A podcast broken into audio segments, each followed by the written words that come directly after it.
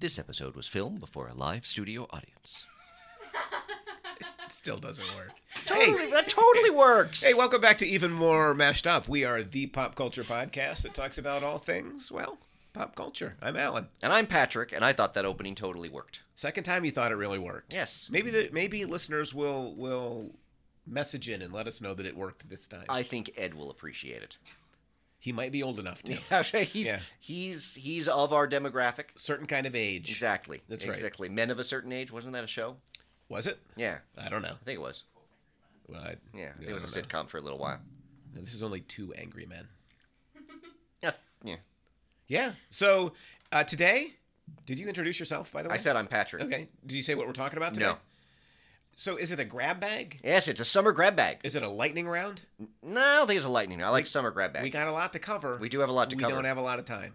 you know, I'm assuming Yes. this was your secret plan all along to derail hashtag summer season. Oh, absolutely. Because what I Yeah. did was I, I worked behind the scenes to pull some strings and get Zach three jobs to work this summer. Mm-hmm. Oh, I- and then I planned several prolonged family vacations for him, which I hope Mm-hmm. you appreciated, Zach. Thank you. Don't Yeah, forget your yeah, own absolutely. prolonged family vacations. That's true. We did go out of town twice, Yes, which is, I, I know, quite a sin for a, for, you. for a against the show. prolonged period of time. Just a week each. Yeah, no, it's clear. I mean, you you orchestrated this. You clearly orchestrated the draft of uh, the MCU. Like clearly, you guys were in Here- shenanigans together. Here's the thing with a draft.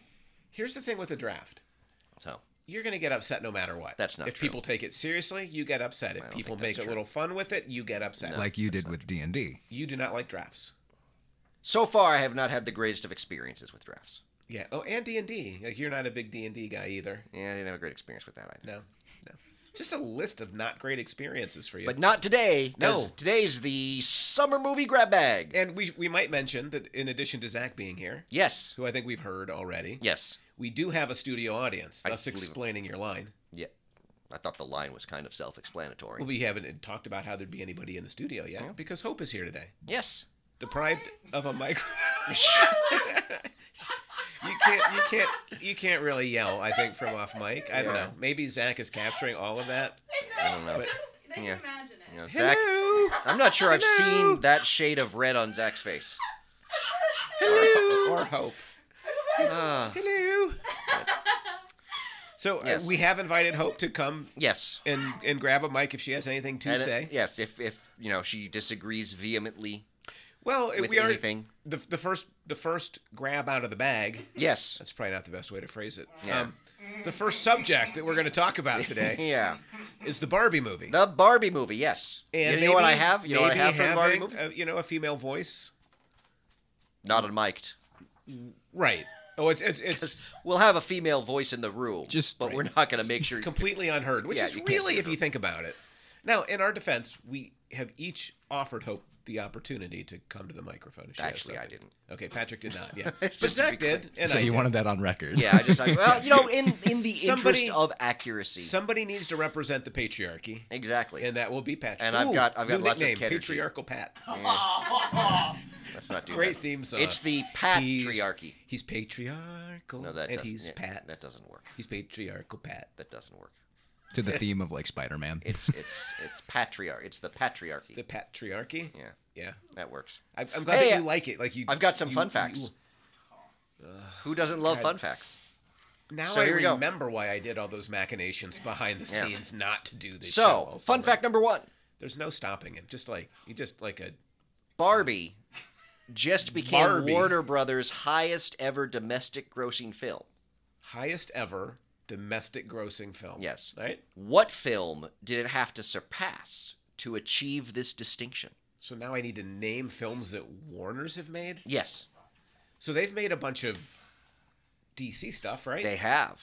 so You would not it be the- on the wrong track in is that it the direction. Flash? it is not The Flash.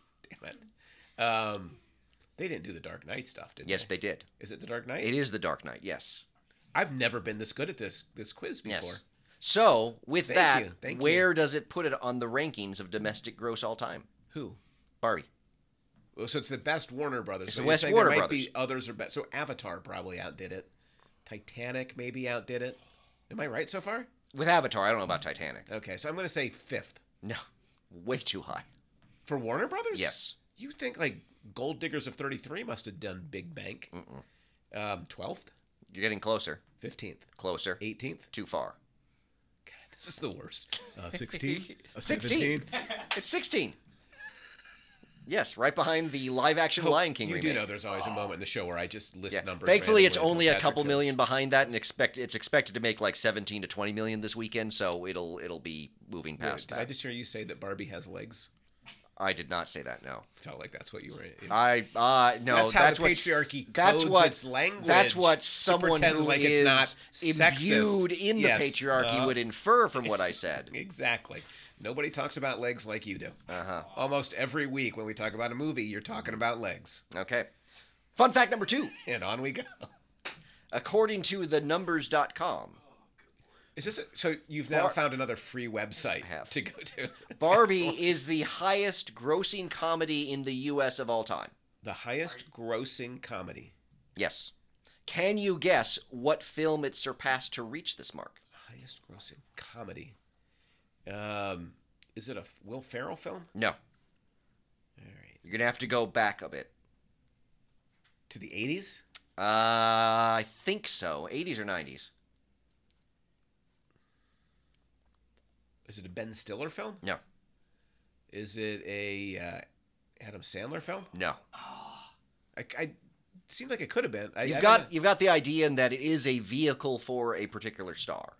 Talk about Barbie. But you're thinking you're going way too you're going way I too don't, I don't know if Zach picked that up, but hopefully going- we should actually be talking you're about. going way too Barbie. Saturday Night Live. We are talking about Barbie About fun fact. in the context of fun facts. Yeah, I don't know who is it. Home Alone. Oh, Yes. that kind of makes sense. I Yeah. guess. I Which would've keep in never mind, guessed that one. Barbie at the time that I put this together has made 540 million in the U.S. H- Home Alone, which is number two, Yeah. is 285. Like Barbie shattered the the Okay. record. All right, So many dollars. but then inflation. Yeah, that- this is that not an a- this is not adjusted- adjust- Is that an adjusted? It is not dollars? adjusted. So fun fact number two or number three. I know we're already on number three. This is the last of the Barbie ones, though. Okay. Implying there's more. Right. Right. Yes.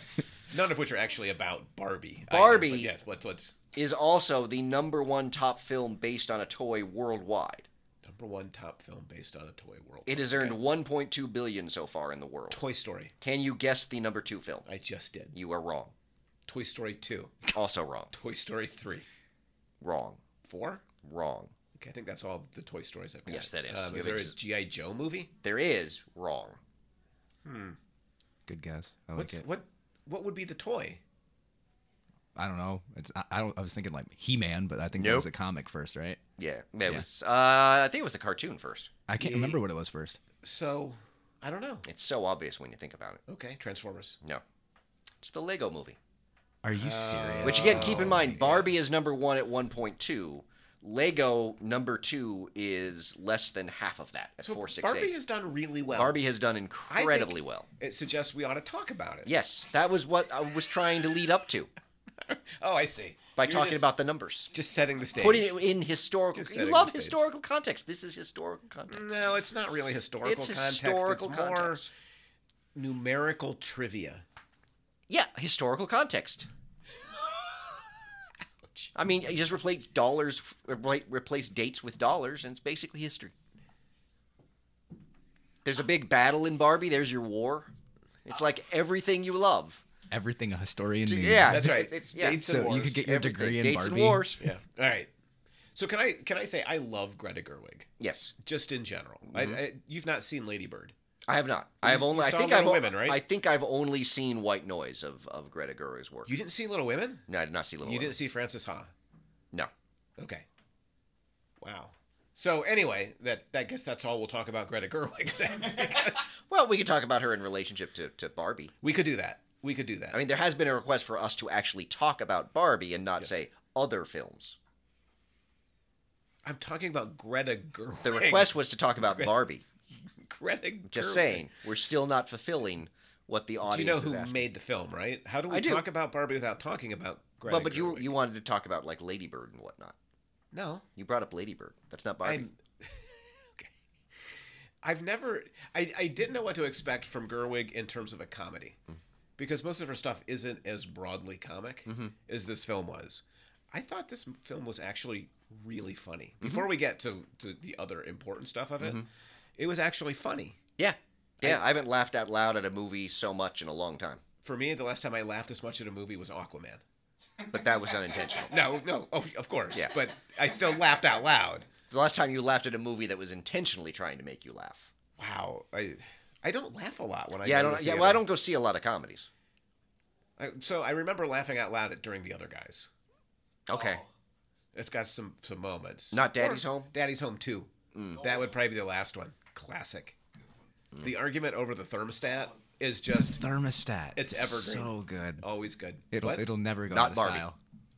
Daddy's Home, not Barbie. So I thought this film, speaking of um, actors who are in the Barbie movie, I, I guess I have to use Barbie in every sentence at this point. To, Mm-hmm. Yeah, to- that would help.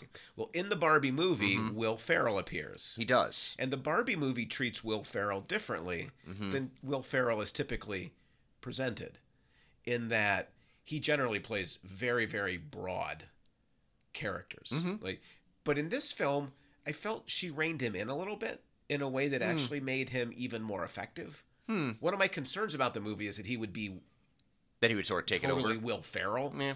about it. And I'm not saying she erased Will Ferrell, Mm-hmm. but in Barbie, there is kind of a taming of Will Ferrell that I thought Yeah. made him even kind of funnier in a way. Okay.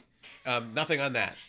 I just find it interesting. The first thing you want to talk about in the Barbie movie is Will Ferrell. Well, I want to talk about Greta. I want to talk about Greta Gerwig, a real world woman. Well, there you But go, talk- you can talk no, about you her. took that right off the table. You Well, said no, you were that bringing up wasn't all of her about the other movie, movies. You can right? talk about her in So, the context I of actually this wanted movie. to talk about a real woman. Okay. Yeah. So, um, I guess I shouldn't talk about Ryan Gosling then. Uh, How did you feel about um, Barbie's performance? what do you mean Barbie's performance? You mean all of them, Yeah, or yeah. Margot Robbie in particular? Well, we could start there. Oh, I thought they were all. I thought they were all great. I don't. I, I don't know. What you're, I There- feel like you're setting me up there's for a- something. No, there. there's some substance. I was just you wanted to talk about Barbie, the and movie. women. Yes. so I trying to give you something. Well, it's not me that wanted to talk about it. It was Hope that wanted us to talk about. it. so you don't want to talk Oh, about no, I do want women to talk or about. Barbie. It. No, I do want to talk about it. Your position is literally changing.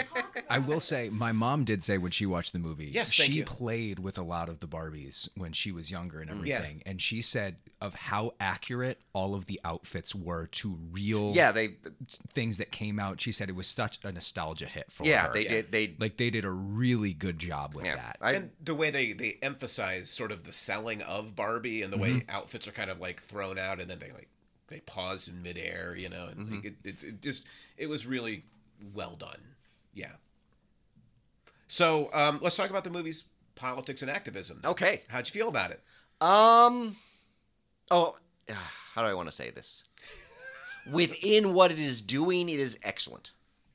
Okay, what is it doing, Well, I if I and what is it? if I that do it's have working within? if I do have one critique of the film, why'd you put one critique in quotes One in air critique. quotes? yeah.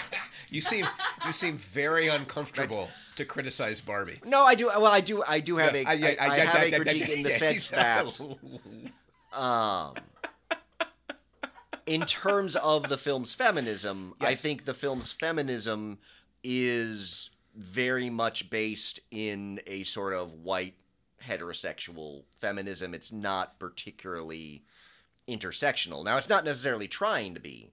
Right. I Right. think it does a lot of important work within what it's doing, but I think we we we do need to make clear. For me, there are ways in which that it's not as intersectional or as inclusive as it maybe could have been. and thus maybe not as radical Yeah. as it might have been.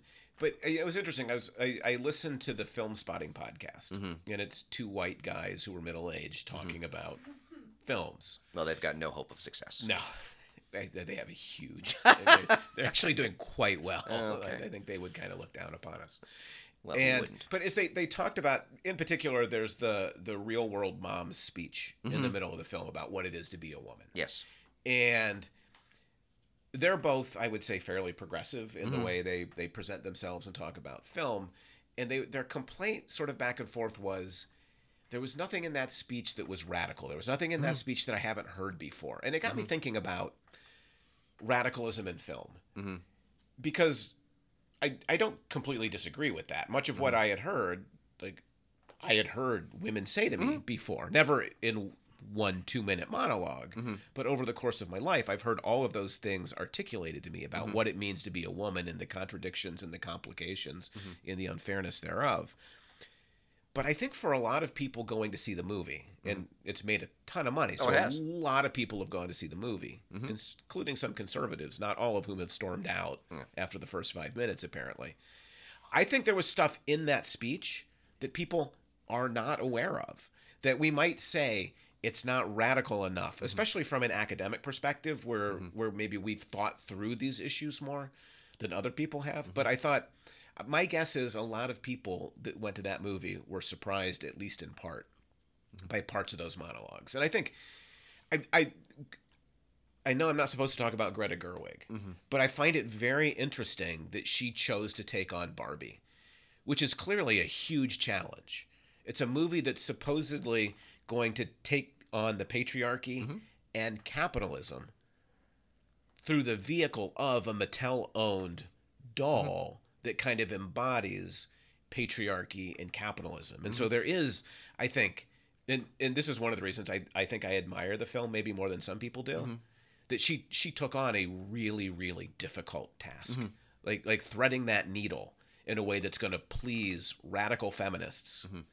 you know, middle of the road feminists and people who don't consider themselves feminists, right? Making a movie that kind of s- can speak to those different kind of constituencies in a capitalist economy. I just think it was a it was a it was a courageous kind of thing for her to Mm-hmm. take on. Well, I mean, I'm, you know, in part for me, the film's feminism is kind of already limited by the fact it's the it's a Barbie film. There's only so much you can do with Barbie because of what you just said, the Right. way in which that that she's historically sort of And I think Gerwig you know knew framed that. in Like terms she of, had to of know that, both right? capitalism and feminism. Yeah. I think the issue for me is more in terms of not so much that that the um, the feminism isn't radical enough, but in Yeah. terms of how the film defines woman, it defines woman, and I think this is this is fair to say about America Ferrera speech. yeah. It defines woman in ways that's very consistent with a white heterosexual feminism, and even though we do have Issa Rae as President Barbie, Right. We do have Alexandra Ship as I think it's writer Barbie. Um, we have the Doctor Barbie, that's a, a transgender uh, actor.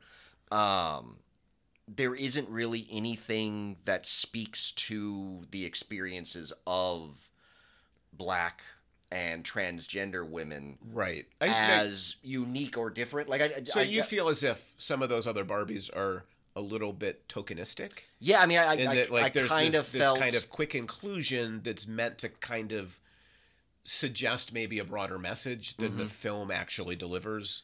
Yeah, I mean, in the it- speech. yeah, I think that I, for me, and, and I would throw America Ferrera in there as well. Um, you know Mm-hmm. that there, it kind of reminded me as I as I was putting together my notes, the first thing that popped into my mind was kind of Super Friends, in that you have Yeah.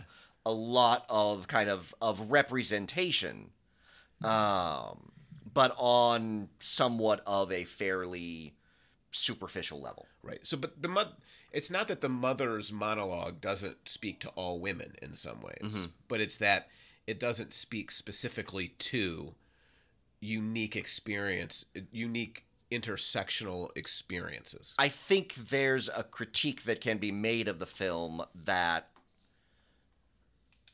the film how do I want to say it? It I mean that when it speaks to all women, its notion of women is somewhat limited Yeah. to to because again, I mean this, this this is the issue with with you know sort of second wave feminism in general was you know the critique the third wave feminism made that that you know uh, non-white and you know uh, third world you know international women sort of made the point of your definition of women Mm-hmm. Right. does not really include us. I think Barbie kind of falls into a little bit of that second wave feminism in terms of, And you- of of it's very much based now not to say that it's not doing important work in that Right. but i think we need to recognize that there are you know when we when we celebrate what barbie is doing in terms of women Right. it's doing it for a certain definition of women that doesn't include Right. necessarily I think- everyone's experience And I think that's I think that's a fair critique. It's making the film that speaks to everyone. Like you almost need a sequel. It would be great to see a, a third wave Yeah, I mean, I, I, Sequel. yeah, I mean, I don't know. Not that I, want a sequel. Like I don't. We don't need sequels. And part of it too is generally is speaking. there's only so much you're going to be able to do, as you kind of said, when Barbie is the focus. That I think some of this is is just the nature of Barbie herself. Well, and it's it's grounded in a capitalism that is always trying to commodify Mm-hmm. Yeah. Yeah. feminism Mm-hmm. or the civil rights movement or Black Lives Matter or any kind Yeah. of activism, right? One of the real challenges of activism in a capitalist system is how do you keep it from being co-opted Mm-hmm. Yeah. by the system? yeah, and and you know there are ways in which that I'm sure America Ferrera's speech and the monologues speak to the experiences of a great deal of women. Right. But there are also experiences of women that are left out, Out of, of. that speech. Yeah, Is and sort of that's the- what I was is trying kind of the to point that I made is- is articulate, that yeah. yeah, and Yeah. and not you know, because I think what the, I think what the film does in what it can do Right. is excellent, and clearly the way the film has resonated is is you know speaking to any number of Yeah. audiences. But I think there are ways in which that that there, there's moments where I was like I could have seen the film perhaps doing a little bit more. Yeah. Um, Can I say two things I liked about it in addition to that? sure. that that kind of spin off of maybe what you're saying. One is I think the way that it explored mothers and daughters was really worth doing, and I think Hope and and Vicky when they went to see the movie found the movie like very meaningful in that kind of you know daughters growing up kind of way.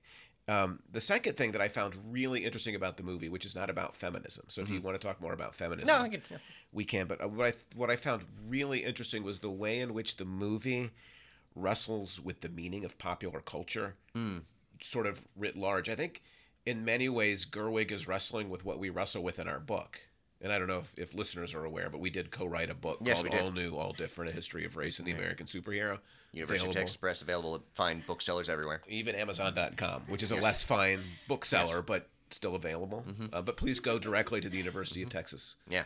website to order the book. Uh, but we we spend a lot of time in that book wrestling with how powerful pop culture is and uh, how much is it just recycling predominant ideas how much is it kind of reflecting how much is it shaping behavior and i thought the the barbie movie kind of wrestled with that as well like the idea that um, you can create a work of popular culture but you can't control what consumers do with it, the meaning they make from it. Yeah. That you get weird Barbies. That you get you get all of these sort of m- quote unquote misuses of the pop culture, and in that way, when you look at Barbie ads across time, I think it's really easy to look at them historically and just see sexism and not spend the time trying to figure out how kids were actually playing with them. Right? Because those are not necessarily the same thing, right? The message and the execution can be very very different. And I th- I thought in that way, if I were going to talk about what really interested me in the movie beyond sort of where we're at in terms of our societal discussion about feminism, the way in which Gerwig is kind of wrestling with the power of pop culture in our lives and what it does and how we kind of ha- th- th- we're not just victims of it that we have our own agency and the sh- the, the way we sh- we can shape the way we use it. I thought was a really interesting kind of idea Yeah. to wrestle with. Yeah, well, in terms of, of I think some of that comes through like the the kind of connection that America Ferrera has with the the stereotypical Barbie, uh, which I Right. believe is is Margot Robbie's actual character name. Um, Yes. you kind of see the way that that that you know her experiences start to shape Barbie's experiences. Right. Right.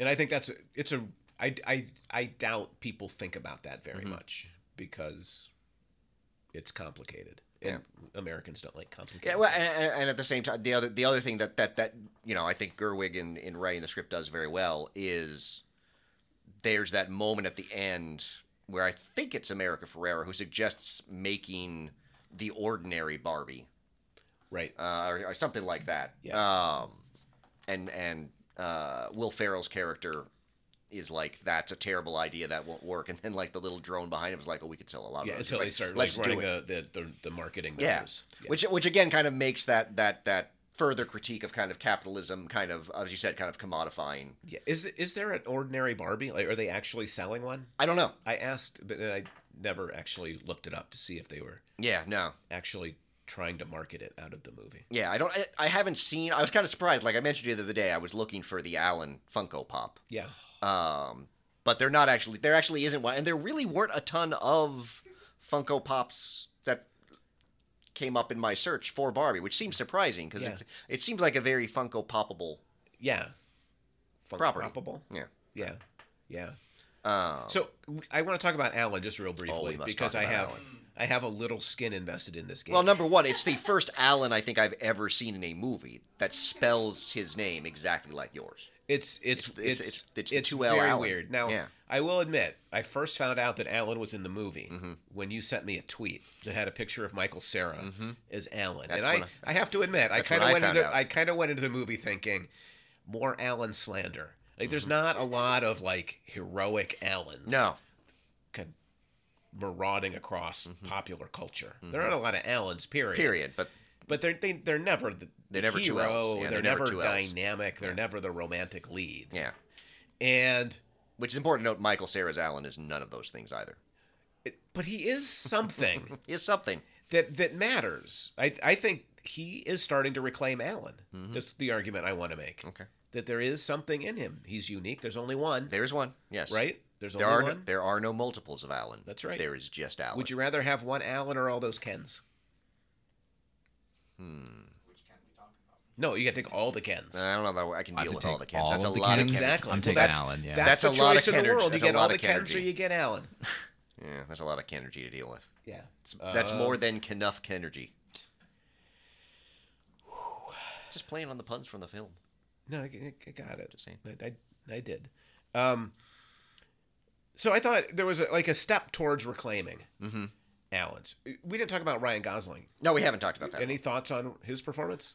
I, he wa he also uh, was excellent in the role. I was a little dubious of him in the role, I was too. um, but I thought he was he was an excellent Ken, um, particularly in the musical numbers. And in the past, I have been critical of Ryan Gosling and the musical numbers, but but the the Yeah, I'm that's just right. You Ken- don't like Ryan Gosling I'm- musicals. The do I'm you? Just Ken song. You hated La La and Land. then the the singing Matchbox tw- Matchbox Twenties push at Barbies. yeah, no, that was that was- it was so. that was so good. That, that, that talk was about authentic. yes, yeah, yeah. Hope is literally shivering in the corner. yeah. That was there was there's this, She's it- had that happen to her. More in than terms of the once. Can I moments say that, I- the Yeah, the, sure. Yeah, okay. the Okay. moments that I laughed at really came in kind of one after the other, kind of late in the film. Um, because the, the- obviously the Zack Snyder Justice League line that uh, Alexander Ships yeah. um, character delivers like that. That I think that was the one where I was like laughed out loud the loudest because Well, you know, for it was me, so good and so random too. too much of it was spoiled, I think, by the trailer. But the whole montage of Ken coming to the real world for the first time, Mm-hmm. and how number one, how quickly he absorbs the patriarchy. Yes. is it's like Oh yeah. it's like oh yeah, like, your kid is fine, and then you send a boy to kindergarten, Mm-hmm. and within six months, it's like what happened to my to to this kid, Yeah. right? So being a doctor, like, all the kinds. Oh, of, the doc- like, yeah, the it's- doc- It's, yeah. just yeah, Yeah, there. I mean, there. There's lots of moments that that that. Yeah, and well, and, and I the other thing that I another thing that I liked about the film and kind of uh, the contrast w- between Barbie and Ken is Yeah. that you know the moment that Ken sort of realizes the idea of patriarchy, his first instinct is to go back to Barbie world and institute it and and make Right. things unequal yeah. when Barbie sort of comes to the realization of matriarchy, um, her first instinct is to try to make things more equal. Like she she Right. talks about getting back to, to that balance, which that was another nice touch of the film. Right. Um, that that you know in terms of of because you know the, the the critique of matriarchy is perhaps not there as much as the critique of patriarchy, sure. but it is there. Yeah. Uh, but I also like kind of the, the contrast between sort of how the film, the contrast the film made between sort of how women react to the idea of matriarchy and how how men react to it. I also love, as I've, I've told you before, that the big, huge musical number battle of the Kens. Yes. I think it was about two thirds of the way through that where I realized they're totally not going to make their vote because they're doing this big montage. Like so I'm like, dumb. this is such a complete waste of time. And I, that was another moment. I was like, oh my god, that's hilarious. Yes, one hundred percent. That that battle on the beach is yeah. is a battle for the ages. Yes, yeah, Yeah. yes. and and it's a battle for the ages that is com- a complete waste of time Right. within the narrative of the film. Like this is fantastic. It, and it- it's worse than a waste of time. It's actually, yeah, it's actually Actively counterproductive yeah, detrimental to, what they, want to. to do. Yeah, what they want to achieve. So Yeah. I assume you have a sign hanging over your front door now that says, Mojo Dojo Casa House? yeah. I do not. Okay. Yet. I, one night after you go to bed, I think I might sneak over there and hang it like a big banner. That'd be a pretty good I joke. do, li- I do like to say Mojo Dojo Casa House. Yes. The idea of the Mojo Dojo Casa House and what it represents in the film is problematic. I wonder if a lot of listeners imagine that you do kind of have a Mojo Dojo Casa House. It's just full. It's like a Lego version thereof. It's a it- it's a Lego Mojo Dojo Casa House. There you go. Actually, it's a Lego Mojo Dojo Leia Casa House. Oh, got to get the dog in. Yeah, yeah. Yeah. Well, 'cause I mean, uh, there is. I mean, I feel like the house between me and Leia is kind of a microcosm between Barbie and Ken, and that I do very Could much. you play that out a I little do bit? 'Cause very I much feel like exist- this is like this is like going to the I psychologist do right very. now. I think I do exist in a matriarchy. I'm your. I, I'm your which- therapist in now. which so Leia could you, has- could you could you explain ex- explain a little bit further It's how fine. you think you live in a matriarchy? I haven't really thought about. it. I just made a joke. It was a joke about how much Leia sort of controls my life, Yes, which people point out on a fairly regular basis. Uh, that is true. I I think I'm going to let it go because pursuing it further, yeah. the idea that a dog being in charge is a kind of matriarchy. I think is something we probably don't want to wrestle with too much on this show. We're gonna close the door on Yeah, that yeah. one. We'll just we'll just. Do you have anything else? I I re oh hope. BuzzFeed quiz. Talk about your results. Oh, so did you do the BuzzFeed quiz? Oh no, I didn't. So I did because Hope is is regularly requiring me to do these kinds of things, and I came out stereotypical Barbie. Did you? Oh, I did. I did. I don't know if I have See. the description of stereotypical Barbie. Is we it can the- take a hot minute and do that right now Say. as we talk. All right, so Is as it you the guys whi- do is it that, the- let me. uh, Is it the which Barbie movie character am I quiz? You got to go to the. It was BuzzFeed, BuzzFeed. right? Yeah. Yeah, it says pick nothing but pink things to find out which Barbie movie Barbie you are. All right. Where Isn't me picking a pink house? I don't know. It's Is that the fuzzy now one? 'cause it, Oh, sorry. that's It's got, okay. it's got me picking a pink house. It's BuzzFeed. Yeah, go for it. Okay. Yeah. I think it's the BuzzFeed one. Uh, Maybe one of you will Maybe get. that's not the right one. I don't know. It just says. Can you scroll up? That's not it. Oh, it's not. It's No. BuzzFeed. Uh, Is maybe it the? Is it this one? Yes, it's this one. Oh, okay. Oh, this is the one the uh, the cast did. Okay. Yes. All I right. just need all the listeners to know that I got Alan, and Okay. it was the best day of my life. Okay. Well, oh, it what's was a quality initially the I look worst day of for your in a life, friend? but the more you thought about it, the more you Mm, look at that. realized. Okay. Okay. I was concerned. Do I just keep? Second. Okay. Mostly because you got Barbie, Pick and I a was like, "How color. are you, Barbie?" And I'm Mm, I can't Wow. find. Yeah, I probably can't got that. find the picture of the Barbie description, Uh, ooh, okay, okay, well, that's an easy one. which I have somewhere. No. So anyway, I'm sure Zach can Uh, just. Oh, and I gotta Gotta pick a quietly- movie to watch with. Oh boy, those are my options, huh? You got to Okay, pick what you got to pick, I'll my probably friend. go with that. And oh, okay, oh geez, okay, All right, let's see. not that, Thank not you. um. When did we do it? Hope, do you know? I'm trying to Oh, find. boy. Guys, I got Alan. Oh, and yet you and Hope seem so diametrically opposed on so many mm, things. Boy, I'm not sure. I got Alan. a friendship. I don't think I lost. know any of them. okay. Whoa, whoa, okay. Uh, Just two Allens making their I way guess through. I'll go the with world. that Uh, oh my All right, goodness. Let's see. Ba-dum-bum-bum. Oh, Oh, jeez. man. Okay. I- I uh, love Alan. Oh, that's it. We'll go with that. We'll go. what a guy. Alan, go I, with that. I don't. Okay, wait. Yeah, There's a picture finally of us going choose- to That's- see the movie. That's what my mom kept saying though when she saw the movie. She was like, it, she Ooh. she said she laughed so hard Oh, see, every this is time upsetting. Alan it says came on finally screen. choose something from Yeah. Barbie, and the Mojo Dojo Casa House is not an option. Because nobody would pick that. Oh man. There, there's at least one who would. Yes, it turns out. Yeah, that's that's. they I'm not found the sure. uh, All right, demographic. I'll, go, Yep. I'll go with that, I guess. All right, what do you got, Patrick? I don't know. I'm, then we uh, gotta, we gotta move on. wait, where does it? T- when do I Oh, get here we my go. You results? gotta scroll up. You're going too far down. Going too far? Did you, did you click everything? Technology I is clicked. hard. Wait a minute. But as he was figuring this out, my mom loved Alan because she was like, the entire time Okay. he was Oh, you kind might of have done on that earlier. Barbie's So side, go back Yeah. down Oh, and make sure no somebody one applies listened to him. Right, ever. Every Yeah, time did it he erase spoke all up, my he was answers? like, "Guy," he was like, "No." oh, I'm Barbie. and that is very much Your authentic to personality me. matches Barbie. That's what I just got. regular, like the I'm regular kind- Barbie. Yeah, supportive? just a regular Barbie. But it's not even stereotypical Barbie. It's just Barbie. Just so- Mine Barbie. says that I'm kind, supportive, and beautiful inside and out. Yep, that's what mine says. And I see the good, I'm just optimistic Alan. side of That's things. me. That's me to a T. Okay, I now I'm starting to question.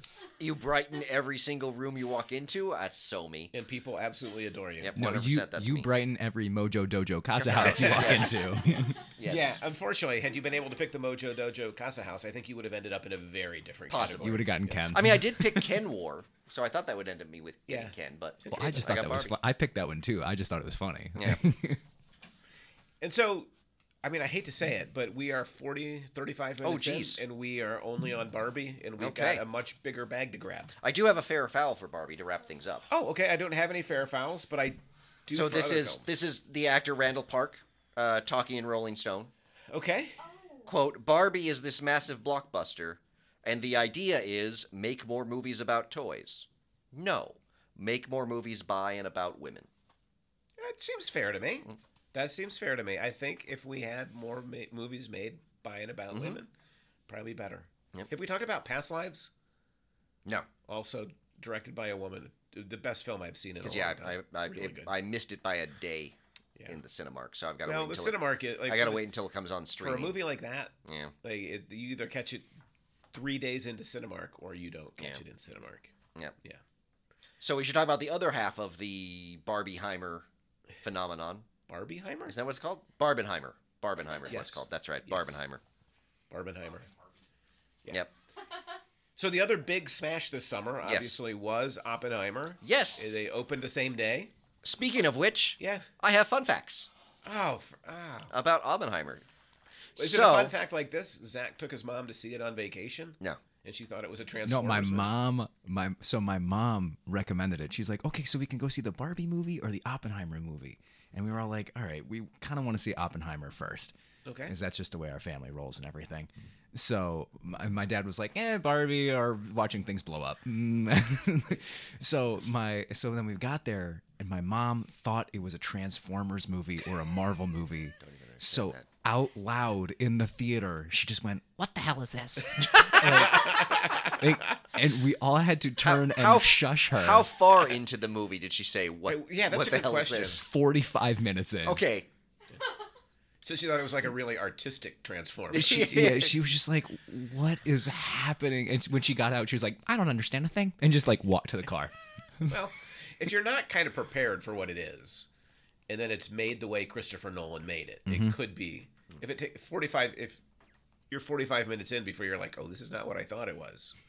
Yeah, it's a heavy lift. All right, fun facts. All right. So Oppenheimer just broke what some might consider a rather dubious record.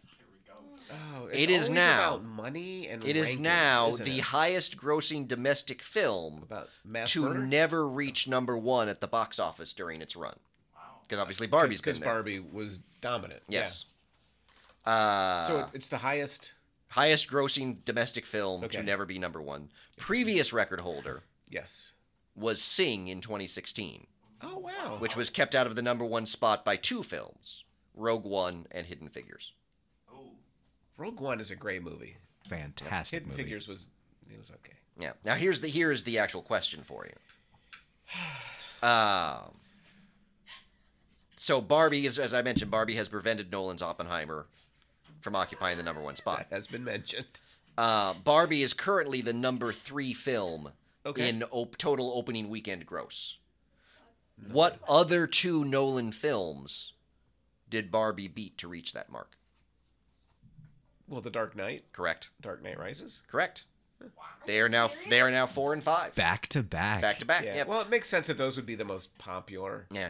Surprisingly, Dark Knight Rises is actually higher than The Dark Knight. It doesn't totally surprise Mm. me. The Dark Knight was such a smash. I think that people thought it was going to be Yeah. Yeah. even better. Mm. So Spoiler alert! But yeah. It almost never is yeah. That's the end of my fun facts, by the way, for the whole day. for the whole day. Yes. we And have you can exhaust- feel. we have you exhausted can the feel fun the facts. the, the, The, relief. the- watching the it. room, the air just got lighter. Right. Like, the, the studio audience looks reinvigorated. Yep. Doesn't matter. I still love the fun facts. So, I don't know where if you have a place you want to start. Um. I have a very specific place I want to talk about. Okay. but if you have, a- yeah. I don't. I don't I want to talk about the pep rally that kind of comes in the middle of the film. oh, The it- that's scene- that's the one with like the where he's like hallucinating, and like everyone's like stomping on the ground and Yeah. whatnot. Okay. Yeah. after the bomb, After the right? so bomb, like yeah. the bomb is dropped, and all the people living in Los Alamos get together in Mhm, this like mhm. this little building that's totally made to look like a high school gym. Oh yeah. Like, Yeah. It's literally got like the basketball got bleachers, backboard and yeah. hoop. It's got the bleachers. The people stomping their feet is very much like Yeah. something you. They would all look see. like they're dressed from like Riverdale. right, Like, or- exactly, Or, And- like early Archie right. comics. It's so it is c- it- entirely evocative of a '50s pep rally, which Mm-hmm. in many ways is, I think, evocative in the American imagination of this innocence that we've lost. Mhm. Fair, that the 50s is evocative. right? of the, The, the oh yeah. '50s kind of represent this innocence, and the pep rally is is kind of about that youthful innocence. Yeah, and it's in all. many I mean, ways. again, when people say we need to, you know, make America something again, Yeah, the the something is always sort of 1950s. Like Right. that's that's that Yeah. era. so- Greatness was Yeah. the 50s. And it kind of then blends that idea of innocence with the idea that we turn everything in in um, politics and international relations into sport Mm. nowadays. Like we don't think about like the geopolitical realities. Mm-hmm. We think about it as like rah rah nationalism. Mm. I've told you. Have I told you the story about the only concert I ever left? I ever walked out of. I think you have. So I went to see ACDC Yeah. when I was um, in college. I'm not proud. Mhm. Let me tell the story real quickly. I went to the concert during the first Gulf War. Okay. So we were at war with Iraq. Mhm. And I drove down to Cincinnati from Bowling Green with my friend because his family lived there. And we would go down for a weekend every once in a while. So we go to Cincinnati, which is a fairly conservative town. And people are selling merch outside the concert, Mhm. but it's not ACDC merch. Right. It's war merch. Yeah. The the one I remember is a baseball hat that said FUQ Mm. Iraq because Oh, the Q yeah. sounds like a K and it's like Oh. super clever, right? That's super to clear. say Yeah. FUQ. Oh, Yeah. So they're selling this kind of stuff, and I, I went because King's X was opening. Ah. Okay. Nobody cared for King's X, which was a real bummer. ACDC comes on stage. I don't know how, mu- how much you know about them, but the lead guitarist, Angus Young, is considered this guitar god. And so, in the middle of any heavy metal concert, everybody leaves the stage except for the guitarist, and he does like a shredding guitar solo, like where he plays guitar with like his shoelaces or like some some dumb thing. And Angus Young was most famous for in the middle of his guitar solos, turning around. He'd always wear a schoolboy uniform, like a velour jacket and Mm-hmm. Yep. shorts. And he was famous for always turning around and mooning the audience. He would like turn around, bend over, and drop his shorts. So I'm at I'm at this arena in Cincinnati, probably eighteen thousand people. This is They're the all- short version of this story, right? Yeah. Oh, Okay. when I tell it to students, it runs much longer. Okay. They're all eighteen to thirty years old. They're all white dudes, and he's playing his guitar solo, and you can feel the enthusiasm in the audience building because Yeah. he's about to turn o- turn around and moon us. So he turns around, and he bends over and he drops his shorts, but there's a twist this time. He's wearing boxer shorts Mm-hmm. upon which is printed a picture of the American flag. And I swear to God, slowly and quietly at first, the chant starts, but it gets louder and louder. Hmm. USA, USA, yeah. USA, USA. So now, Zach, I want to be very clear Is that about the where point I'm at which at. you? That's the point you at which you walked out. I walked out. Yes. We are chanting USA because a drug addled Australian is wearing our American flag on his sweaty ass. Mm-hmm. Right? And this is a moment of patriotic celebration. Mm-hmm. I think the pep rally scene captures that kind of unthinking patriotism. Right? Oh, yeah. We made a bomb, we dropped the bomb, and it's good. And I love that this is, and then I'll let you talk, I promise. That this is a real turning point, I think, for Oppenheimer and the way he thinks about the bomb. Mm. Like to this point, the bomb has for Oppenheimer been largely kind of an intellectual exercise. Yes. It's been about theory. hmm Oh yeah. And like there's a big difference between the theory of the bomb and the practice of the bomb. And and this is where I think he sees it like this. He's got this scientist's assurance in the first part of the film that totally gets punctured here, and it gets punctured in particular because we see the white woman sitting in the audience caught in a nuclear blast. Like she has this really delicate skin, and it starts to kind of flay off of her body and this is kind of the, the turning point for him. And I think it matters, although you might disagree, that it's a turning point for him because he sees what the bomb would do to white folks. That he's imagining what it means for white people, for what it means for Americans, right? In his imagination. Because he's spent very little time really thinking about what it means for Germans or Japanese people to this point in the film. And so to me, it's a moment in the film that captures so much that's true about American hubris Mhm. and American exceptionalism Mhm. and maybe even a little American racism Mhm. as well.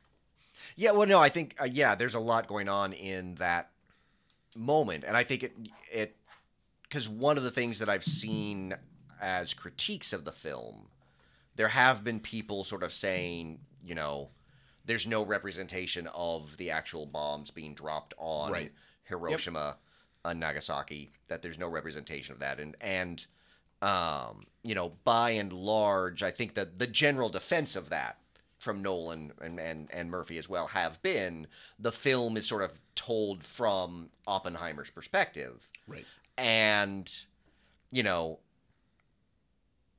Oppenheimer for wh- whether we want to chalk it up to, because I, agree that the, the one of the things that kind of jumps out at me with Oppenheimer is the theory versus practice thing that, Mhm. that, and it's one of the things that, that I don't, I don't know that the film ever redeems him from Right. um because the moment that stood out to me in that regard was when he was talking to lawrence and was annoyed about being left out of the secret project and lawrence says well it's because of your work with the union guys and without missing a beat oppenheimer's like well then i'm done with them um like like his willingness to pursue everything in relation to the bomb in relation to theory Because- and ignoring practical consequences is is is kind of the, the through line of his character Because the curiosity, it like it's it's it's hella fun to build a bomb. yes Once you realize it's actually going to be used, Yeah, which he a little bit which, less fun. which he realizes too late. And Right. I think the o- the other But there's a great scene with Groves where Yeah. they're carting the bombs off, and he's like,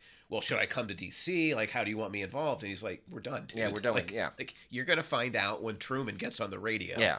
and makes an announcement. well, and I, and I think the other thing because you talked about sort of the racism in that moment because I think it, I I agree with you in terms of it's important for him to see the effect on a white woman because I think the other thing because a, a lot of people have also said you know the film ignores the indigenous people that were on Right. the test site at the bottom. I'm like, yeah, because Oppenheimer ignores them. Right. Like I think that's because Well, there's they no- get They mentioned. get but the one but- moment when right. when people when I, he's in the meeting after the bomb and they're like, "Well, what should we do with the land?" I'm like, "Oh, we give it back to the indigenous people." I'm like, "That's not as good as you think it is, Oppie." right, Um, and so the fact that I think the fact that it takes Up and up. him seeing the white woman also speaks to kind of his blinders in terms of of race as well. Absolutely. because there's also he does in that pep rally step on a blackened corpse, which presumably would be of a Japanese person. Right. But that's not what really gets to him. It's the white woman right. and so I think that there's there's things that the film did there that that you know I, I understand the critique of the film, Right. But I think a lot of it has to do with the perspective and and particularly this is not a film that for me in any way redeems Oppenheimer. One of the things that I really like about the film is the way in which the film like they're they're, they're where he dumps the union guys, Yeah, the moment where he and his wife just dump their kid off with right. the friends and the, and the film does nothing to redeem them as parents like we Right. don't get the yeah, oppenheimer agonizing over it I really, I really appreciate how ambiguous and unresolved yes the issues are in this film. It's it- Yeah. I, Hope and I have gone back and watched a lot of Nolan stuff, Mm-hmm. which I I have to admit I watched the Dark Knight stuff, yeah and I was kind of like that's enough. there's better That's nolan out enough. there Right, right. That's enough. i no i real think- i generally speaking nolan is is of contemporary directors he's probably my favorite like i, I- really like he a is- lot like memento is one of my favorite films he is. i he- love he- memento Hope and I watched Inception together. yeah And I mean, like, if you can make me watch Matthew McConaughey and not make me like make me forget that it's oh Interstellar. Mm-hmm. Yeah, I was sorry. gonna say, wait, I was Sorry. gonna say McConaughey's Th- not in We watched Inception. Interstellar too, like, t- but to watch McConaughey Yeah. and not like not be focusing the whole time on like what the hell is Matt McConaughey doing in this Mm-hmm. movie? No, he's. I think he's really good. I Yeah. my working theory now because you know I have complaints about something of a lack of nuance in some of the Dark Knight stuff. Mm-hmm. I feel as if Nolan is kind of trapped by the genre there. Mm. That the superhero genre limits him in ways Possibly, that some of the yeah. other stuff that he but I you know I've, I've been thinking a lot about the race because obviously I I study Japanese American Mm-hmm. history, I study American foreign policy history. This was kind of a film that Mm. Mm-hmm. that fell within a lot of my my wheelhouses. I think had Christopher Nolan number one, including Japanese stories, would have made this a four and a half hour. Mm-hmm. Yeah, I don't. film. I don't know how you. But, I don't know how you but- do it within the context of the film as well, being built around Oppenheimer's. Right, right. And t- because it's built the way it's built, if he had included Japanese characters, he would be including them just to be incinerated. Mm-hmm. And I feel as if that would open you up to just as much criticism. Yeah. And so I, f- I feel as if I actually feel like they handled it fairly well. Mm-hmm. They at least force Oppie to sit through that slideshow about the devastation of the bomb Yeah. and and that I think is Christopher Nolan trying to to confront what the movie's not confronting, Mm-hmm. if that makes sense. But the the worst kind of book review to read is the book review by a scholar who's like, "This is not the book I would have written." Yeah. right. And I think that kind of criticism also really makes for bad film criticism. Like, it's not the film I would have made. Like, Mm-hmm. Yeah. Mm-hmm. I guess we can talk about the merits of the choices, but Christopher Nolan made chose to make a very particular film told from the perspective of Mm-hmm. Oppenheimer, and I think he should be allowed to do that. Yeah. Well, and, and I think also in terms of you know, it's a different critique than you know what what some of the criticisms have made about not representing Japanese uh, in in Hiroshima and Nagasaki, not really representing indigenous people. Right. But the film is still making a critique of Oppenheimer and For his sure. complete ignorance, blindness, whatever you want to refer to Yeah. it, his racism. Uh, that caused him just completely ignore the cost to people different from him, Because and the- I think that's a completely fair critique to make in this film. Yeah, no, because what people know coming into the film, probably the only thing they know is that we dropped two atomic bombs and they killed several hundred thousand Japanese people. Like that's the one thing we know. The what what Oppenheimer is exploring is everything that we don't know that leads to it, and I think in really morally complicated ways, which strikes me as an authentic way to think about the world. Yeah, no, I, I, I- I, I think there are. There's, uh, I like a lot of what that. I, no, the the one sort of minor critique or the one Yes. part of the film that doesn't make sense to me Yeah. is the whole idea that's built around Oppenheimer's perspective, Yeah, and we obviously see his affair with Florence Pugh's character, right. But it doesn't make sense to me that we never saw the affair with his friend's wife, if it's from his perspective. Yeah. Like, how is that a sur- why that wouldn't be a surprise to Oppenheimer? So why is that a surprise to us in the film? That that's the one moment I would say Nolan kind of breaks with Yeah. his like kind of the, the the mechanics of the of the film. My o- the only defense I have off the cuff for Nolan Is it would be a that- four and a half is hour it- movie. Yeah, right. Yeah. If, if we're gonna have to look at every affair that Oppenheimer Yeah. had, you know, it's gonna be. Yeah. So I have a bigger complaint which is that they have to mention John Kennedy as Oh. being like the key guy who denies Strauss his his cabinet. I was seat. kind of what- like I I- just I just it just galls me the way that Here's we my thi- always have to valorize that guy. It Here's just- my ugh. theory. Yeah, is the film setting up that Strauss is behind JFK's assassination.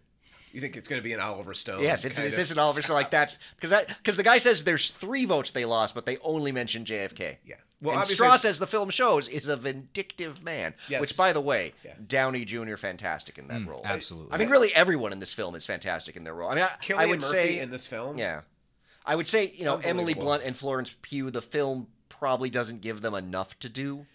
yeah. Um, I have to. I, I have to admit, I mean, they're great in their roles, but their roles also feel a bit small to me. my first time through the film, I struggled a little bit with some of the choices You've that seen it Emily twice. Blunt made. Yeah. Oh wow. Well, Hope and I went to see it in IMAX Okay. the second time with with Vicky. Okay. It the way they use sound in this film Mm-hmm. just brilliant, and it was in IMAX. The seats were literally Yeah, rumbling. I do have to It say was- that that was I was a little bit because I just saw it in regular like Right. basic whatever Cinemark's basic thing. I was a little I was not as overwhelmed by the bomb and kind of the presentation of it as I was kind of expecting it to be.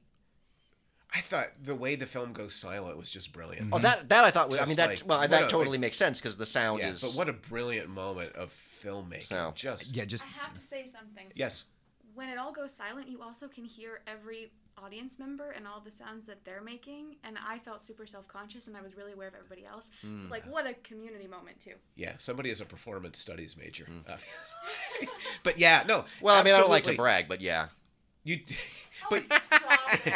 but you do you do feel like you do feel it, and you feel it collectively. It's just it.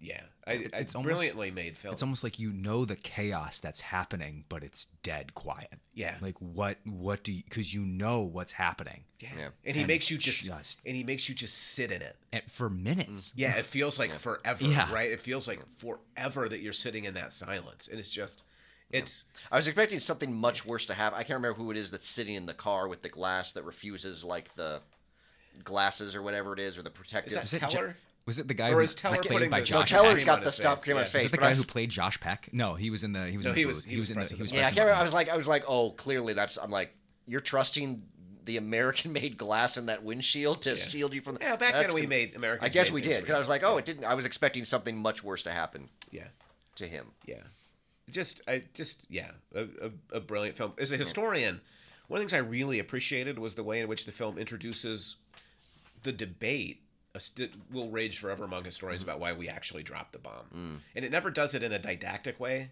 We don't get like a five minute lecture.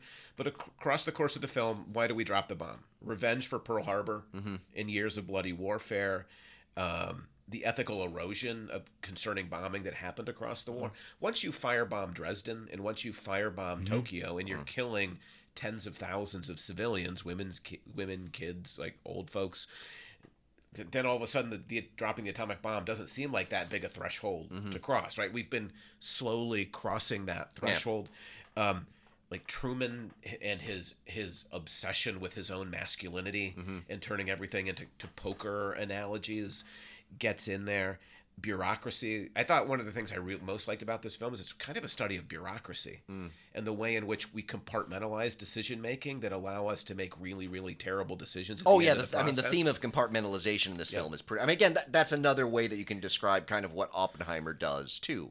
Right. Is he compartment? He embraces compartmentalization. Right. Both sort of as bureaucracy, but also in some ways as an individual his sort of intellectual ethos. and spiritual kind of Yeah. ability to compartmentalize. Because it's, impo- it's Yeah. important to note, you know, in the, in the idea, you know, in the the whole like Oppenheimer theory versus practice sort of debate. Right.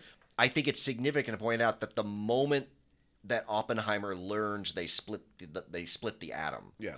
his immediate reaction is like, "Oh, we're gonna make a bomb." Like he, Right. there's a way in which he Immediately. knows, he both knows and doesn't know the immediate practical consequence. But he also immediately frames it in every physicist is thinking this. Yeah. And so it becomes this moral dodge about building a bomb. Like I have to build a bomb because if I don't, the Nazis will build a bomb. Mm. Yeah. Right. That's another kind of moral compartmentalization that I can do horrible things. Well, because I'm Batman, right? Because I'm a, I'm on the good guys side, Yeah.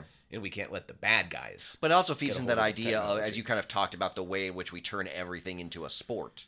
Yeah. The competition with the Nazis to build the bomb becomes a sport, a competition. But it's really Becomes a sexy for game. scientists, right? Yeah. Like that's exciting because like it that's Yeah. kind of where you want to be until you actually get it.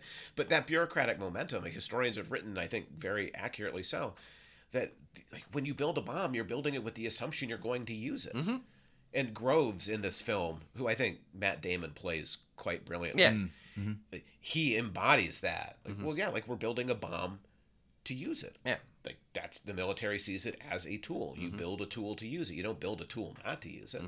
So it works really well. I mean, the one thing it, the film doesn't really think about much is race Yeah. and the way in which race may or may not have factored in Truman's decision to Mm-hmm. Yeah. to drop the bomb. But overall, I think Nolan, without preaching Mm-hmm. or teaching, does a pretty good job of introducing the various complexities that we're all feeding the momentum to drop a bomb. Well, and I, I think you could make the argument that that the extent to which the film does think about race is to show, you know, that at least part of the the decision made was that we didn't really care about the Japanese as a people. right. Like there's the one moment where the guy says, "Well, we can't." I can't remember which city he says we can't bomb that because I vacationed it's there. It Kyoto. is Kyoto. Kyoto. Yeah. Yeah.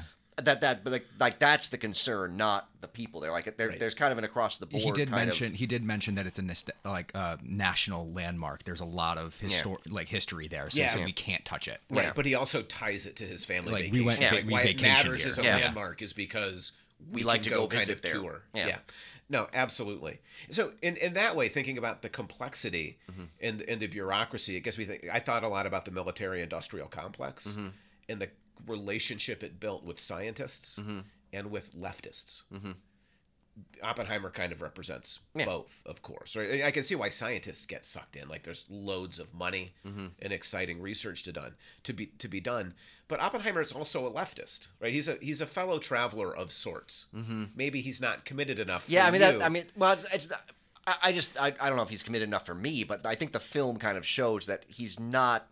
Again, it's another thing that I think he responds to on an intellectual level, but not more than that. right? Because the bomb's intellectual appeal Yeah. outweighs communism. Yeah, can I, can I mean, he's Intellectual all. I mean, appeal. even even in the early going of the film, like he's always kind of on the edge of the the, the leftist movements. Like he's Yeah. not because every And time yet- someone calls him a lefty or communist or whatever, he's Right. like, "Well, I didn't, I didn't actually join." I didn't join the party, but like he always tries to maintain kind of that that distance in a way. True, but he also goes to parties that Mm-hmm. he knows he shouldn't be going to. Yeah. And he makes friendships with Chevalier and others who he should not be making friendships with. Yeah.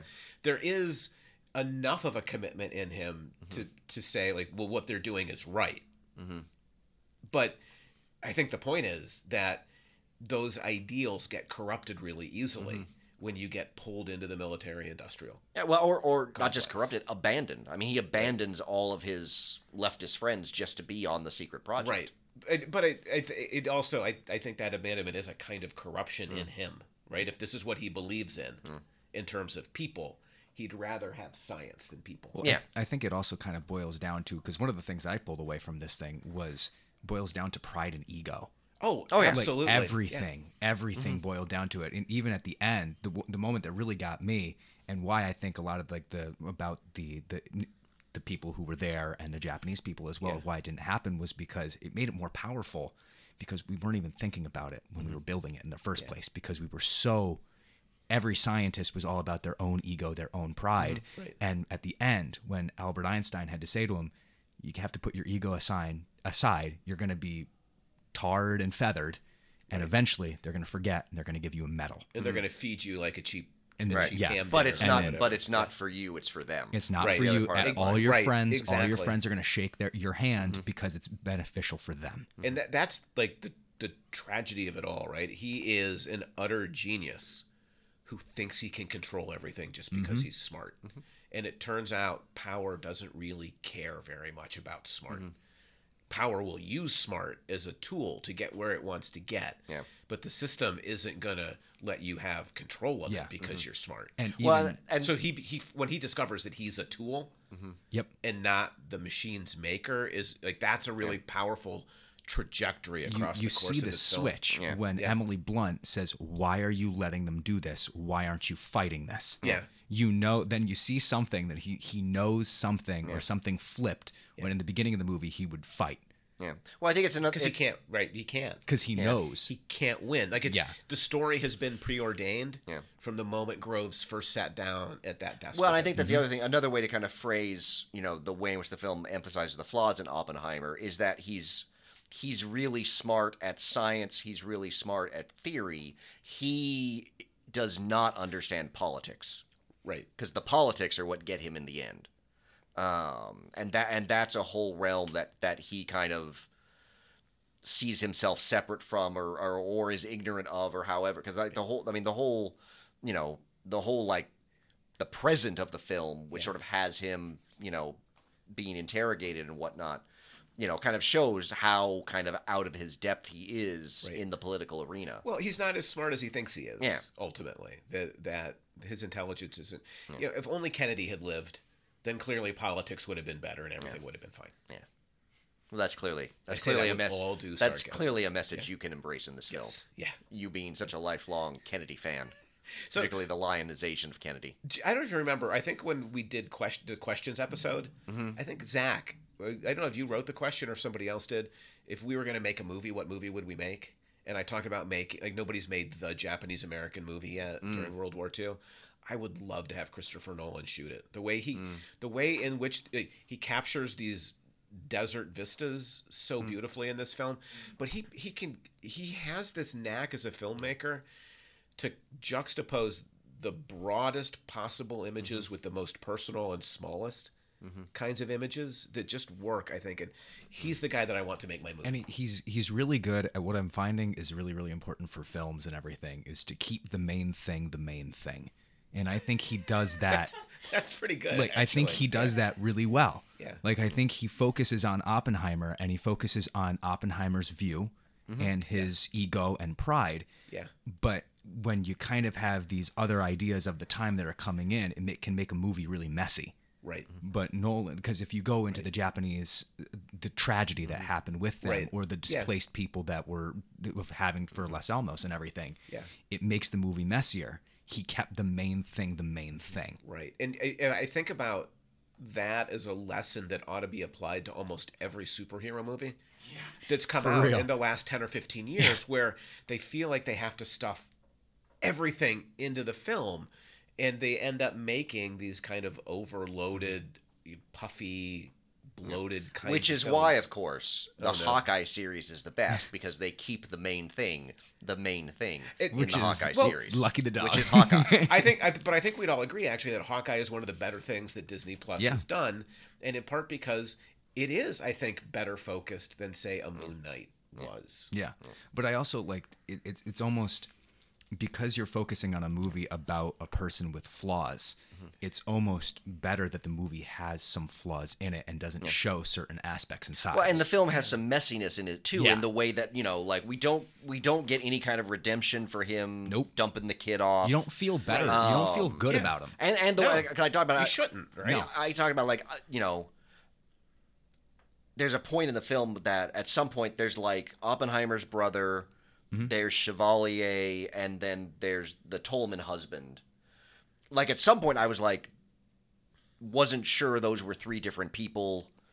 Like there were times like, oh wait a minute, that is a third different person. That's not the like Yeah. who's Chevalier and Tolman and the brother where I got confused. Which I kind of liked the messiness of the film. Like it didn't like you know another filmmaker might have made all of those one character just to simplify Right. things, and so I like that some of the the way the film presents the story is messy as well. I think that messiness is really important. I understand that a lot of Hollywood fare tries to squeeze messiness out, Yeah. but I think Nolan is getting at more profound truths because he's willing to let it be messy. yeah, I think I, I've watched it twice. I think if I went back and watched it a third time, I would see it differently. Mm-hmm. Different things would come into focus. Other things would like lose a little bit of focus. I think that messiness is is really. well, I think one of the things he does really well with messy is thinking about the way, uh, thinking about violence. Hmm. Finally, in this film, and the way he connects it to the frontier. yeah. I Mm-hmm. was gonna bring up the frontier because I mean, when you were talking about like the the shots of the vistas and everything, again, you can kind of see Oppenheimer's understanding of the land Yeah. is very frontiery because he's like, Yes. ooh, beautiful vistas and mountains and everything. But ignores the people that were there, Right, this of is course- very and, much- and and does something very violent on that frontier, Right. devastating to the people that are there. It's his favorite place, And, yeah, I and get- he goes back like that's It's like the place that's he my goes favorite place. to Let's the detonate the bomb here. I'm like, yeah, Yeah. but there there is kind of you Right. kind of and Oppenheimer does kind of capture that American a ver- version of that Again, without- American frontier kind of mythology. without beating you over the head with it, Correct. without being really didactic and, and preachy about it. It's just there. The same thing with sex and violence Yeah. works in this film as well. That that the like the ways in which Americans Mm-hmm. have this kind of warped connection between sex and violence, Mm-hmm. that's there too. But again, in really messy ways that aren't always easily articulated, but capture. We'd like to think that the decision to build a bomb, then building the bomb, Mm-hmm. and then choosing to drop the bomb all followed a very logical, linear Mm. process. And none of it does. Like all of this, all of these outputs that we see as just the bomb on Mm-hmm. Hiroshima isn't doesn't come from a single linear line of thought. And I, I again, I love that messiness. Mm-hmm. Well, too. that or- like or- we're not, we don't have as much control as we think we do. or if it does come from a linear line of thought, it's a linear line that started with dropping the bomb on Hiroshima and Nagasaki, Right. Whatever and linear everything lines else we happened build, before it. Right. Whatever linear lines we build, like that's what historians do. You go back and you find those narrative threads, but we're always creating those narrative threads on some level. There's always different approaches you could take, different perspectives you could bring. So I, I think I, I really liked this film. I have a fair or foul for you. Okay, Okay. do I have a fair? No, I don't have a fair file for this. Saw Oppenheimer today, parenthetically, which was excellent. and was reminded of, Vinger- of Virginia Woolf's apropos observation that, pi- that biographies can, quote, provide the husk of a life, but that fiction can, quote, extract the atom. Oh no. Oh no no no. How are you feeling about that? Fair or foul? It's rare that I can see the trap laid for me right then and Oh, there. there's, there's another level to the trap. oh, I know there's another level to the trap. Oh, do you? I'm pretty sure I know what the trap is. Oh, you know what that trap is. There's a second trap. There's a second trap? Yeah, there's a secondary trap. Oh, is this an, is this an, is it It's the s- not common sense. Okay, I was just saying, is it that kind of but a you're trap? sniffing down the right lane. yeah, I was gonna say I don't I don't So like what do you any- think? Fair or foul? Uh on, Biographies can provide the husk of life, uh-huh. but fiction can extract the atom. Uh, s- uh, certain fiction This is can, what- yes. Not all Now, fictions. Is it fair or is it foul? There's not. We don't do semi-fair. and sure, we do. We semi-foul. do that all the time. Okay. Anyway, I do will you know who- recall. I will say on Patrick's defense. Here, Yes, it- thank there you. has been like it's semi right. Exactly. Exactly. well, that was written by Brian Carso, Facebook user. ah, So. So we should talk about Indiana Jones and the Dial of Destiny. I should we, yeah. Should we do like uh? Should we move into lightning round mode? Because we're already. I would Yeah. say we're already like Yeah. quick hits on the last few I things. guess we can't really split this, but yeah. So Yeah. We, we can have a slightly longer one since we haven't done anything else. That's true. it's a podcast. You can pause it. Yeah. Come back to it later. Yeah. Exactly. Take a break. You know, have some lunch. Go to the restroom. Come back for the next part. yeah. Indiana Jones and the Dial of Destiny. So I, I, I can I start by talking about Nazis? Sure. I was I was interested to see how the film used. I mean, Nazis. again, that if that yeah, if you're if you, you want to talk about your Nazi fandom, go right ahead. Well, at the risk of offending Nazi listeners, Yes. and I hope that we don't have a lot of them. Oh, but because I'm sure none of what we've said to this point has offended the Nazi Fair listeners point. in our audience. The film made me marvel a Barbie little fans. bit about how much things have changed. Back in the 80s, we all took it for granted that like Nazis ought to be punched. Yes. Like punching Nazis. Punching was- Nazis is what you was do to Nazis. Unambiguously Yeah. a good thing Yep. in the 1980s. Nowadays, if you go to Twitter or whatever, Yeah, punching. kind of makes you wonder if everybody thinks we ought to be punching Nazis. But what I loved about this film, and I don't know if, if Mangold did this on purpose or not, but this there's it's an old idea that if you had a time machine, would you go back in time and kill Hitler? Like that's kind of the classic. Time, would you kill him when he was a baby? Yeah. To avert like all the terrible stuff that comes. What I loved in this film is that the the old Nazi Doctor Voller is engaging in that that argument. Like, if you could build a time machine, would you go back? And his answer is, yeah, I would go back and kill Hitler, but only to make sure that I did Hitler stuff better, Yes. which I thought was just this beautiful little twist. Yeah. Right? Like, you're supposed to kill Hitler to prevent Yeah. genocide. He's like, no, Yeah, no, no. I want to kill No, Hitler so I yeah. can do it Hitler- better. Hitler's the problem. Right. Yes, but not in the way that you would expect. Yeah, exactly. Like, like he's not efficient enough. Hitler's at his Hitler's job. what kept us. Right, from exactly. the I Third just- Reich. I love Yeah. that. I love that little twist Yeah. in the film that that they're thinking about Nazis a Yeah. little bit, a little bit differently. So, what was your overall take on Harrison Ford's last turn in the fedora? I you know I I would say It's a hat. I a would- couple things. Um, it is easily the fourth best Indiana Jones film.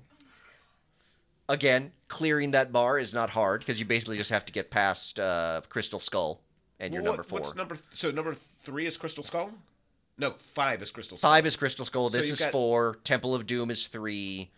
I go back and forth between Raiders and Last Crusade is one and two because they're both really good. Can I can I admit something on this podcast? What? I don't love Indiana Jones like I'm supposed to for somebody who was a kid in the 1980s. Mm. I just don't like. I've watched all of the films. Yeah. I don't remember all of them that well. Okay. Crystal Skull. That's the the refrigerator. Yes. That that really resonates with me still. But yeah, So, so it did, but you know, did we need a fifth Indiana Jones film? Probably not. Was this perfectly entertaining as an Indiana Jones film? Film? Yeah, I would say it was perfectly I didn't- entertaining. I- actually, it it, it Yeah. is a very James Mangold film, in that working just through a guy out of his age. you know, there's that. Um, there's also you know just like the Wolverine was good for like three quarters and then had a weird ending with Silver Samurai Robot Yeah, and Logan was great for three quarters and then kind of went weird with, you know, killer young clone Logan, right.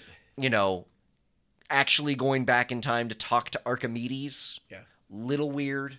Didn't Well, at this point, didn't like didn't really it didn't feel as weird as the other things because I'm like Indiana Jones, you know, he's seen God like melt people's faces, like Right, I There's mean, a at that certain point, element if in that, that's but I was okay. like, it it, it, it it does have kind of that James Mangold esque was like ah, you didn't quite stick the landing, but maybe not as much as in other films you didn't stick the landing. But it was interesting to kind of watch this film from the prism of Logan in particular. Yeah. And thinking about a guy Yeah, it is who's it at is the it end is his sort of run. it is very Logan. It's Indiana Logan. And in, in an interview with Collider, he If it was, talked it's, about- Lo- it's yeah. Logan. If it was PG thirteen instead of R, I think yeah, I think Logan is actually a little bit better, but but fair enough.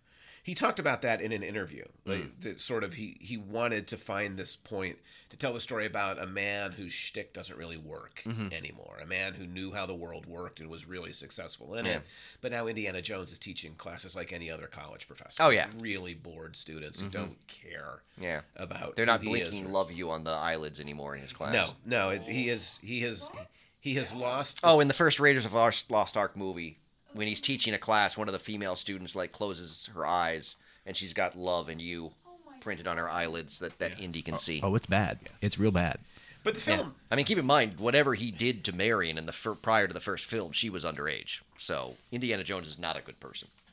So, that being said, I think, I, I think, well, you guys are the ones that said I'm not a good person and I'm un-American because I have not. He said that. I did not say you Sounds were like un-American. I said myself that as a enough. quick aside because how could you not like? Oh, for, so I think we should. How we could should you make a- not like a guy who loves we should war? we should make quick asides as a way to, to like get get out of jail free. Listen, oh no, I I, ju- I just wanna- said that, but I just it's wanna- only a quick I aside. just want to point out. So I just want to point out. Zach didn't say I said that as a joke. He said I said that as an aside. right, Well, right, because yeah. who doesn't Like, who I wa- doesn't love a good hero who's who gets the girl in the end, finds the tre- is, isn't that so American?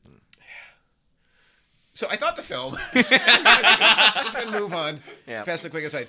Handled nostalgia a little bit better than the Flash did. It Okay. felt like a little That's- bit less heavy-handed. How low's the bar? I was gonna say Yeah, like, no, right, but the thing that really kept throwing me out of the like, film. for God's sake, Transformers handle nostalgia better than the Flash did. that's a good point. I, the action sequence at the beginning, especially the knife fight when they're on their bellies, going Oh, yeah. through the tunnel. To me, that's classic Indiana Jones, right? You Mm-hmm. need to have those big set piece action Mm-hmm. um, scenes, but the way that they use the CGI to Oh, yeah. de-age Harrison Ford, I find that very off-putting. It was very Polar Expressy. Yeah. to me in a way that like I just it just you can tell it's not real. This didn't feel But as it- bad to me as other things. Because part of it is Yeah. that because It really threw me. because It Ford bugged me. talked about it.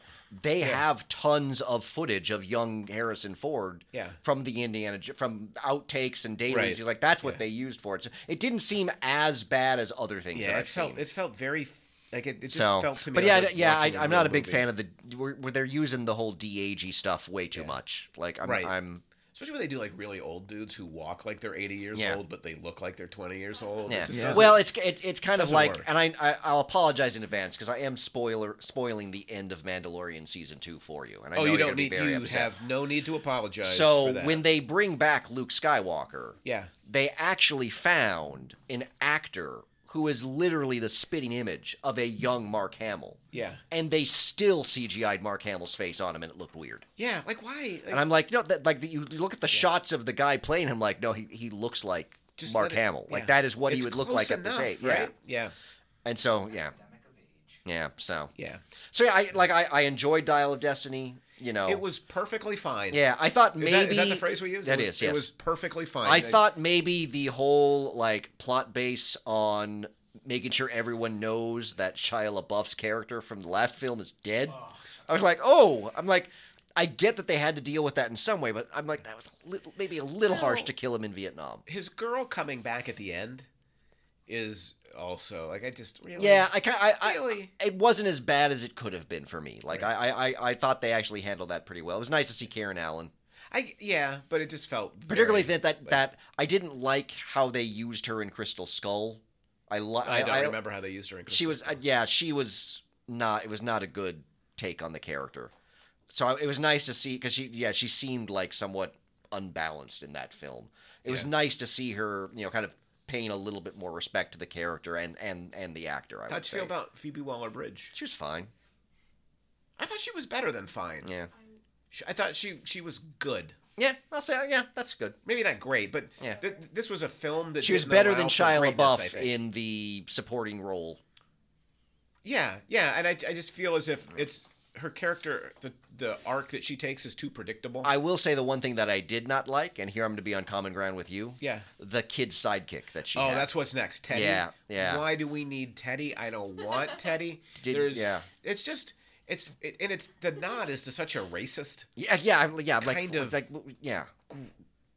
uh, origin story. Yeah, that's why the other- would you- like, we Why didn't would need- you put a big s- billboard in the middle of the film? It's like, remember how racist were we? we yeah, were we didn't need in the that. 1980s? we didn't. I we just- also could no. have done as much as you know. The fans might have liked seeing Sala. Yeah, I don't need John Rhys Davies in brownface being you know the British actor playing an Egyptian. I'm like, Yeah. oh, didn't need. didn't like a need couple, it.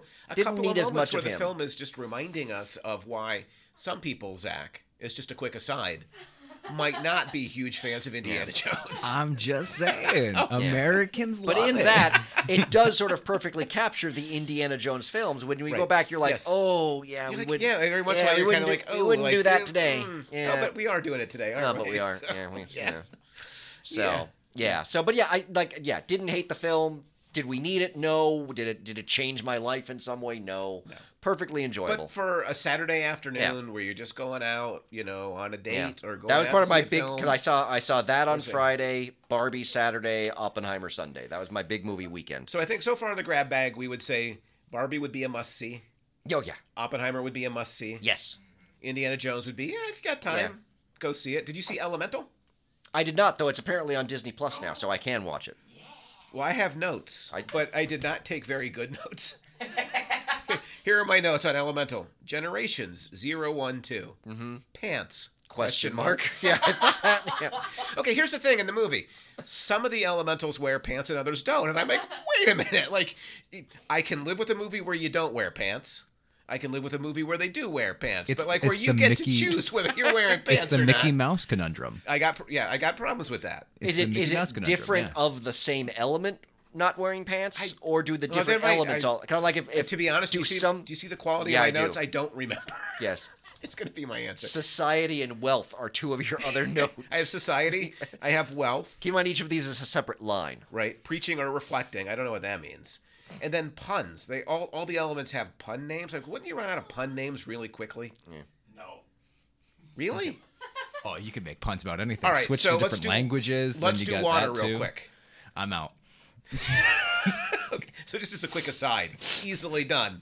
I'm not doing it. Well, I- I- I'm just to say, if somebody were to come up with them, you could come up with a lot of them. Yeah, but this is a world that has like millions of people. Cloudy.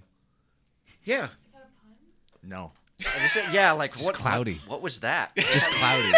That's not a pun, and it's Not not, a pun. about water. Like what? Like it's it's, do you know what a cloud is? but it's air. It's water. It's air. It's in the sky, so it's air. do you know what a cloud is? I know clouds are made of ice crystals or whatever the heck they are. Ice crystals. crystal water crystals vapor whatever but it's in the air so it's air clouds are air if i'm if i'm making my elemental movie the clouds are in the air they're air I'm glad the heat's off me now. I'm glad you said something dumb like cloudy because it took us down to even better.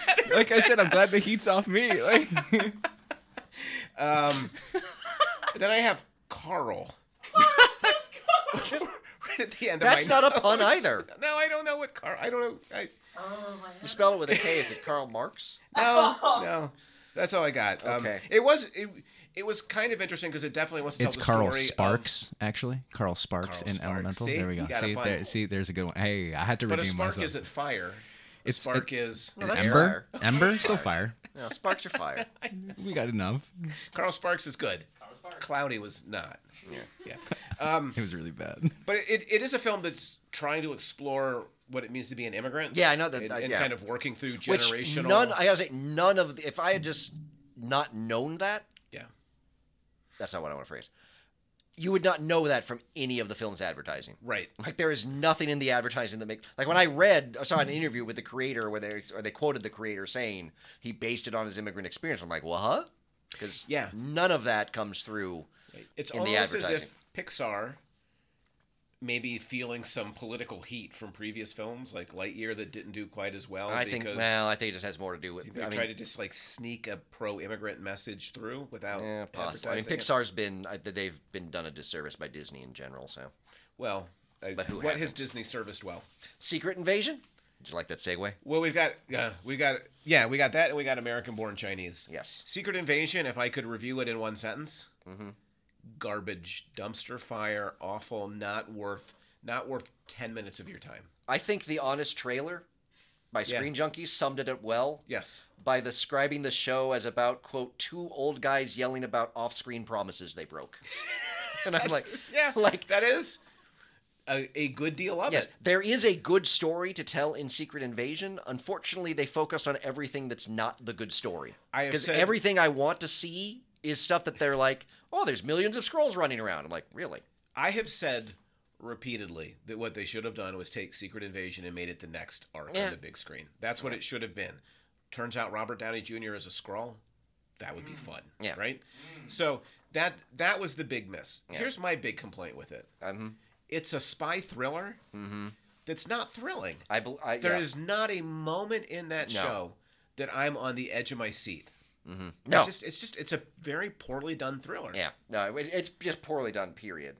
The other thing Yeah. is that it raises all kinds of issues continuity wise.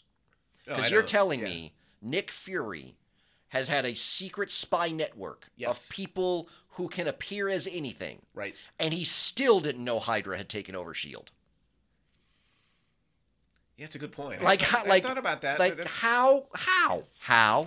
How? How? I like how you got really high How? pitched there. Like you're so offended. it's kind of like the How? it's kind of like the TVA type. I'm just like that- that- like- continuity like and how? the Eternals, like where I were don't- e- you when yeah. all this stuff was going And then the other thing, down? he Yeah. mentions at one point because they have to do this in every show because every show they do focusing on one person has to somehow explain why none of the other Avengers are showing up. That was my next point. And they have to have that point where he says we have to stop relying on Avengers and superheroes in general to solve their problems. Two issues with that.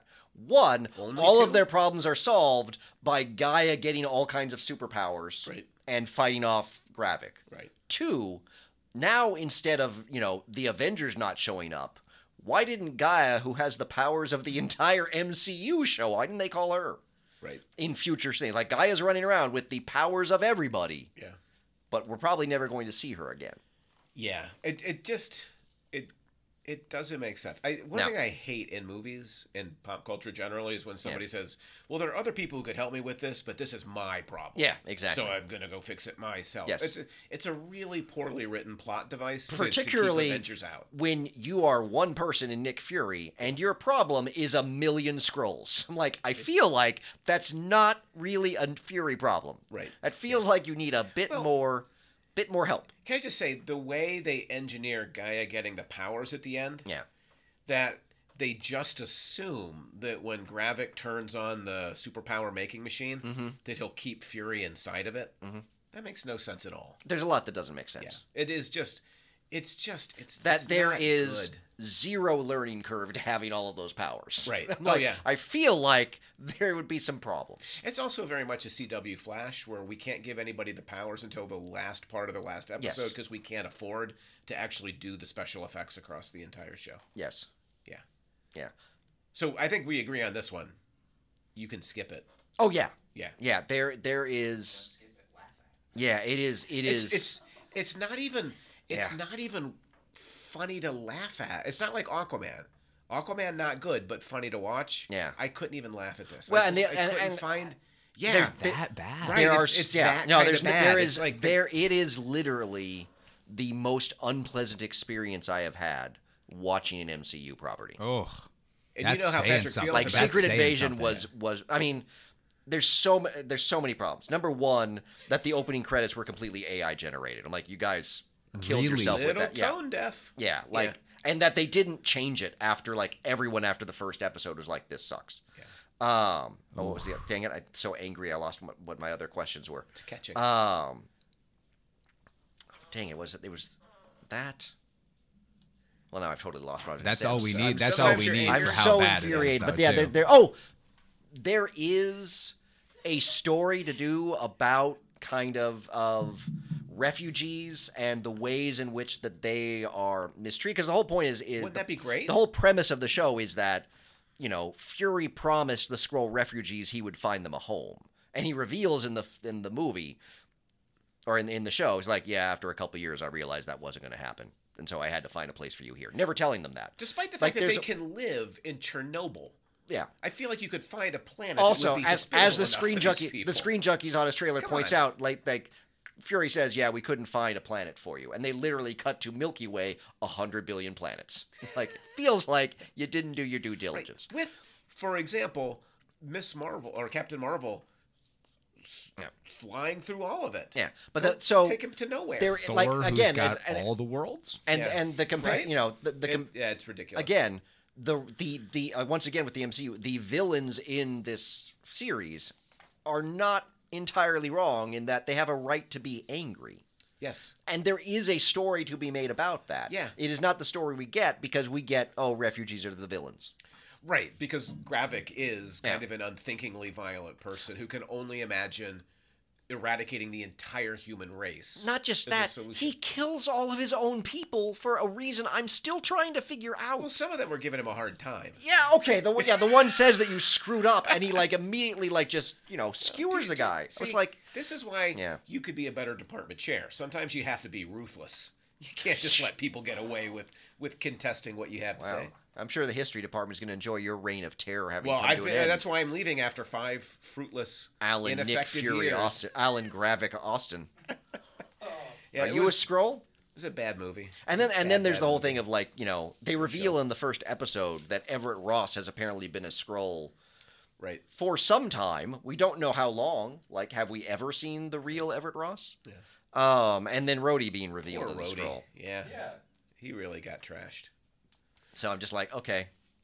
Which I, you know, I could understand if okay, so this is the way we get around Rhodey not being able to walk because we obviously say he was replaced before he got injured, but no, they're making pretty clear that he got replaced after he was injured. So I'm like, I feel like what does this exactly accomplish for us? I it accomplishes nothing, but I feel like Yeah. you're getting so far in the weeds that our viewers might miss the larger point.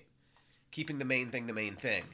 It was a terrible show. I believe I've, I'm still, I'm just adding to the main thing with other subsidiary main things. But yeah, Secret Invasion was awful. Okay, how about American Born Chinese? We only we should be, kind of wrap things up, but we Yeah. should talk briefly about American Born Chinese.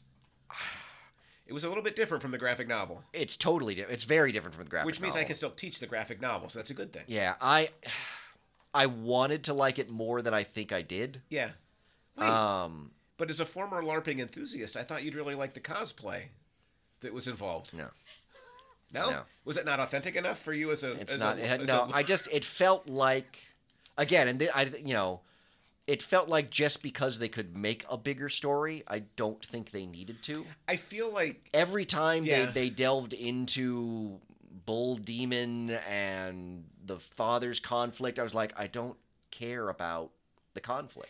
to me what the It felt like the it felt like the MCUification Wait. of American born Chinese. I think they I think what they wanted to do was keep the structure of the novel, Yeah. but tell different stories within the structure. yeah. and I agree. But I, I didn't. I don't think I found it as bad as you did. I didn't find it bad, like, I but I, thought it just, was I, I just, I struggled perfectly with it. watchable. Yeah, I Um, just there, there's just, and I also didn't like the the the the um. I can't think of the word. I don't know. The that the, the setup at the end, the um, cliffhanger. Didn't like the cliffhanger at the end. That we had What to are you set up a yelling at season us? two, Like, apparently. you're the one that can't remember. I know, it, I and was you're excited that I yelling finally at us. remembered the Like, word. oh, you're excited. yeah. Okay. Oh. Here's one thing I liked about the show. It had a kind of optimism in it Mm. that it's not at Heartstopper level, and it's not at Ted Lasso level. Okay. but it it had a kind of optimism about what high school students might be Mm. that is i think relatively rare Yeah. i didn't need a fight scene choreographed every episode Yeah. but the occasional one doesn't bother me and the final one like at the soccer game where all the adults don't understand i could like, yeah i don't it, it felt to me that i mean i you know i like i like the se- i liked what the series did in terms of adapting the chin key character it had to right Um, yeah and what i find really interesting is in, in terms of having ki hee kwan play that role which really resonates kind of post everything everywhere all at once and kind of how he and post Indiana Jones, right? If you think about yeah the broad but arc the of thing his is career. the film american born chinese was already done prior to any of that yeah, like they it wasn't like they were cashing in a lot of people talked about it like oh it really is kind of picking up on that it was done before all of that maybe we're having an which i Asian find American really moment, interesting which Um, would be a good thing, right? yeah so I, li- I liked what they did with that i just the all of the supernatural stuff that they kind of dialed up to 11 Huh. i just think felt they're- was a little too much I for think me they did that for you. Yeah, it didn't work for me Okay, I, I, I really mi- I one of the things I love about the graphic novel is it's such a simple, straightforward storyline this is not that. that they they manage that, that that works so well. It's such a well constructed right. um, there- there are- graphic novel, and and and there there's a lot of like I really like, um, gosh, I'm forget, it's been so long since I watched it. The main character's name, um, Jin, no, Yeah, is it Jin? Is Jin the main? he's the fourth Yeah, it's the scroll. clo- yeah, it's the closest to the. or- It's probably the part that's the closest to the Right. original plot. right. But, there, but um, there are moments I think that are pretty good, like where the principal talks with the parents. I love that. That was a good moment. I It- did where like that you they. see white liberal yeah, quote unquote concern being Yes, that exposed was a for nice- what it really yes, is. Like, there were- there were there were some there- moments, There were some moments. but the whole didn't gel for me as much as I would as, as I would have hoped. so But I would not say it was bad. But yeah, it's it's it's it's a bit. I guess it's it's a bit too big of a storyline. so for can me. I think I had a Hamilton level insight into this. okay. The actor I'm about to be Jamie insulted. Yao, who plays Freddie Wong, like so the sitcom that's in, within the show, the main character is Freddie Wong, The wait a minute. the guy that things always go bad for. Oh, that's the It character's name. becomes Is the Freddie main- Wong. The one Freddie that Wong. that's who Ki Hu Kwan plays. Right, but the Gotcha. guy that the so he plays Jamie Yao, who plays Freddie Wong, because he plays the Correct. actor. yes. right. Yes. Gotcha now. So clearly, all of this is going to be revealed to be the script that Jamie Yao is writing. Like that's the big reveal at the end Mm. is that it's in fact the story that he is writing is what's happening on screen. I hate to be a spoiler, That's fine. but I, I just feel like that's coming. You think so? There was a Yeah. lot of Spawn stuff in it. Do you think that was intentional? There was a there was there was a l- large because there was some DC stuff in it as well. I'm like, but the how Spawn is there? stuff was especially Yeah, there was there were a couple weird things. to Yeah, I, I forgot about that, but you're right that there there were. I was like, that's an odd. yeah. Yeah, So we gotta get out of here. But one final Yes. point: the sitcom as a way to explore American life and values, I think, is a great idea. Mhm. So I've got a fair or foul for you. okay. Who do you agree with? Oh, here we go. Take one. The film or the show speaks to the plurality and individuality of Asian Americans and people who are quote unquote fresh off the boat. The series is great. I told my immigrant grandparents about it, and they said it sounds really great. Please no hate. Or do you believe with this guy? Very bad and cringy. Huge disrespect to the Chinese culture, and at the same time, purposely dig deeper a racist hole. It's not like this at all in real life. I'm probably closer to the first one. Okay, so you do you do have somewhat more positive views. Oh of yeah. what it's trying. Well, to and do I in and I terms of think and and, Asian and, and, American and this is not a representation. critique of the film. I think of the of the show at all. I Yeah. think a lot of the mythological aspects. I'm guessing those probably play better with a, a Chinese and Chinese American audience than they do for me. That's possibly Like true. I, I think they're Right. they're like they're and it's much- okay that and pop yeah, and culture that's be fine. created that speaks Yeah. more to other people and less to you. Yeah, exactly. Yeah. So I was so I, I I think so it's possible that that there's levels on which the show works that I just am not able to perceive. Right. Um, but yeah, I mean, I, I- I- you know, uh, but yeah, I I, I think kind of it's- I I- kind of wish they had kept it to to a smaller story than they did. I, I can see that as a fair critique. I think it's worth watching. oh, it's definitely worth watching. Okay. All right. Yeah. So so we agree. I think we need to wrap things up. Hope is starting to kind of like slump over in her chair. Like you, like I've been watching Hope and Zach as we've like crossed the hour mark, and they're kind of like sinking sl- like lower, ever lower into their Yeah. chairs. Like they clearly have have reached a point of no return. yeah. Well, they're trapped in the room. They can't take a break like our listeners. Right, exactly. Midway But I'm through. sure for listeners who are Yeah. looking at us t- almost an hour and 40 minutes in, they're going to say, you know what they're going to say? Not this is too much, but thank you. Thank was- you Hmm. yes. very much for giving us this. You know, we've missed you this summer, and now there's Mm-hmm. We this, may have forgotten you exist. this this beautiful summer wrap Exactly. that, that that pulls it all back together and gets us ready for the fall season. That's right. Fall season. Woohoo! It's coming.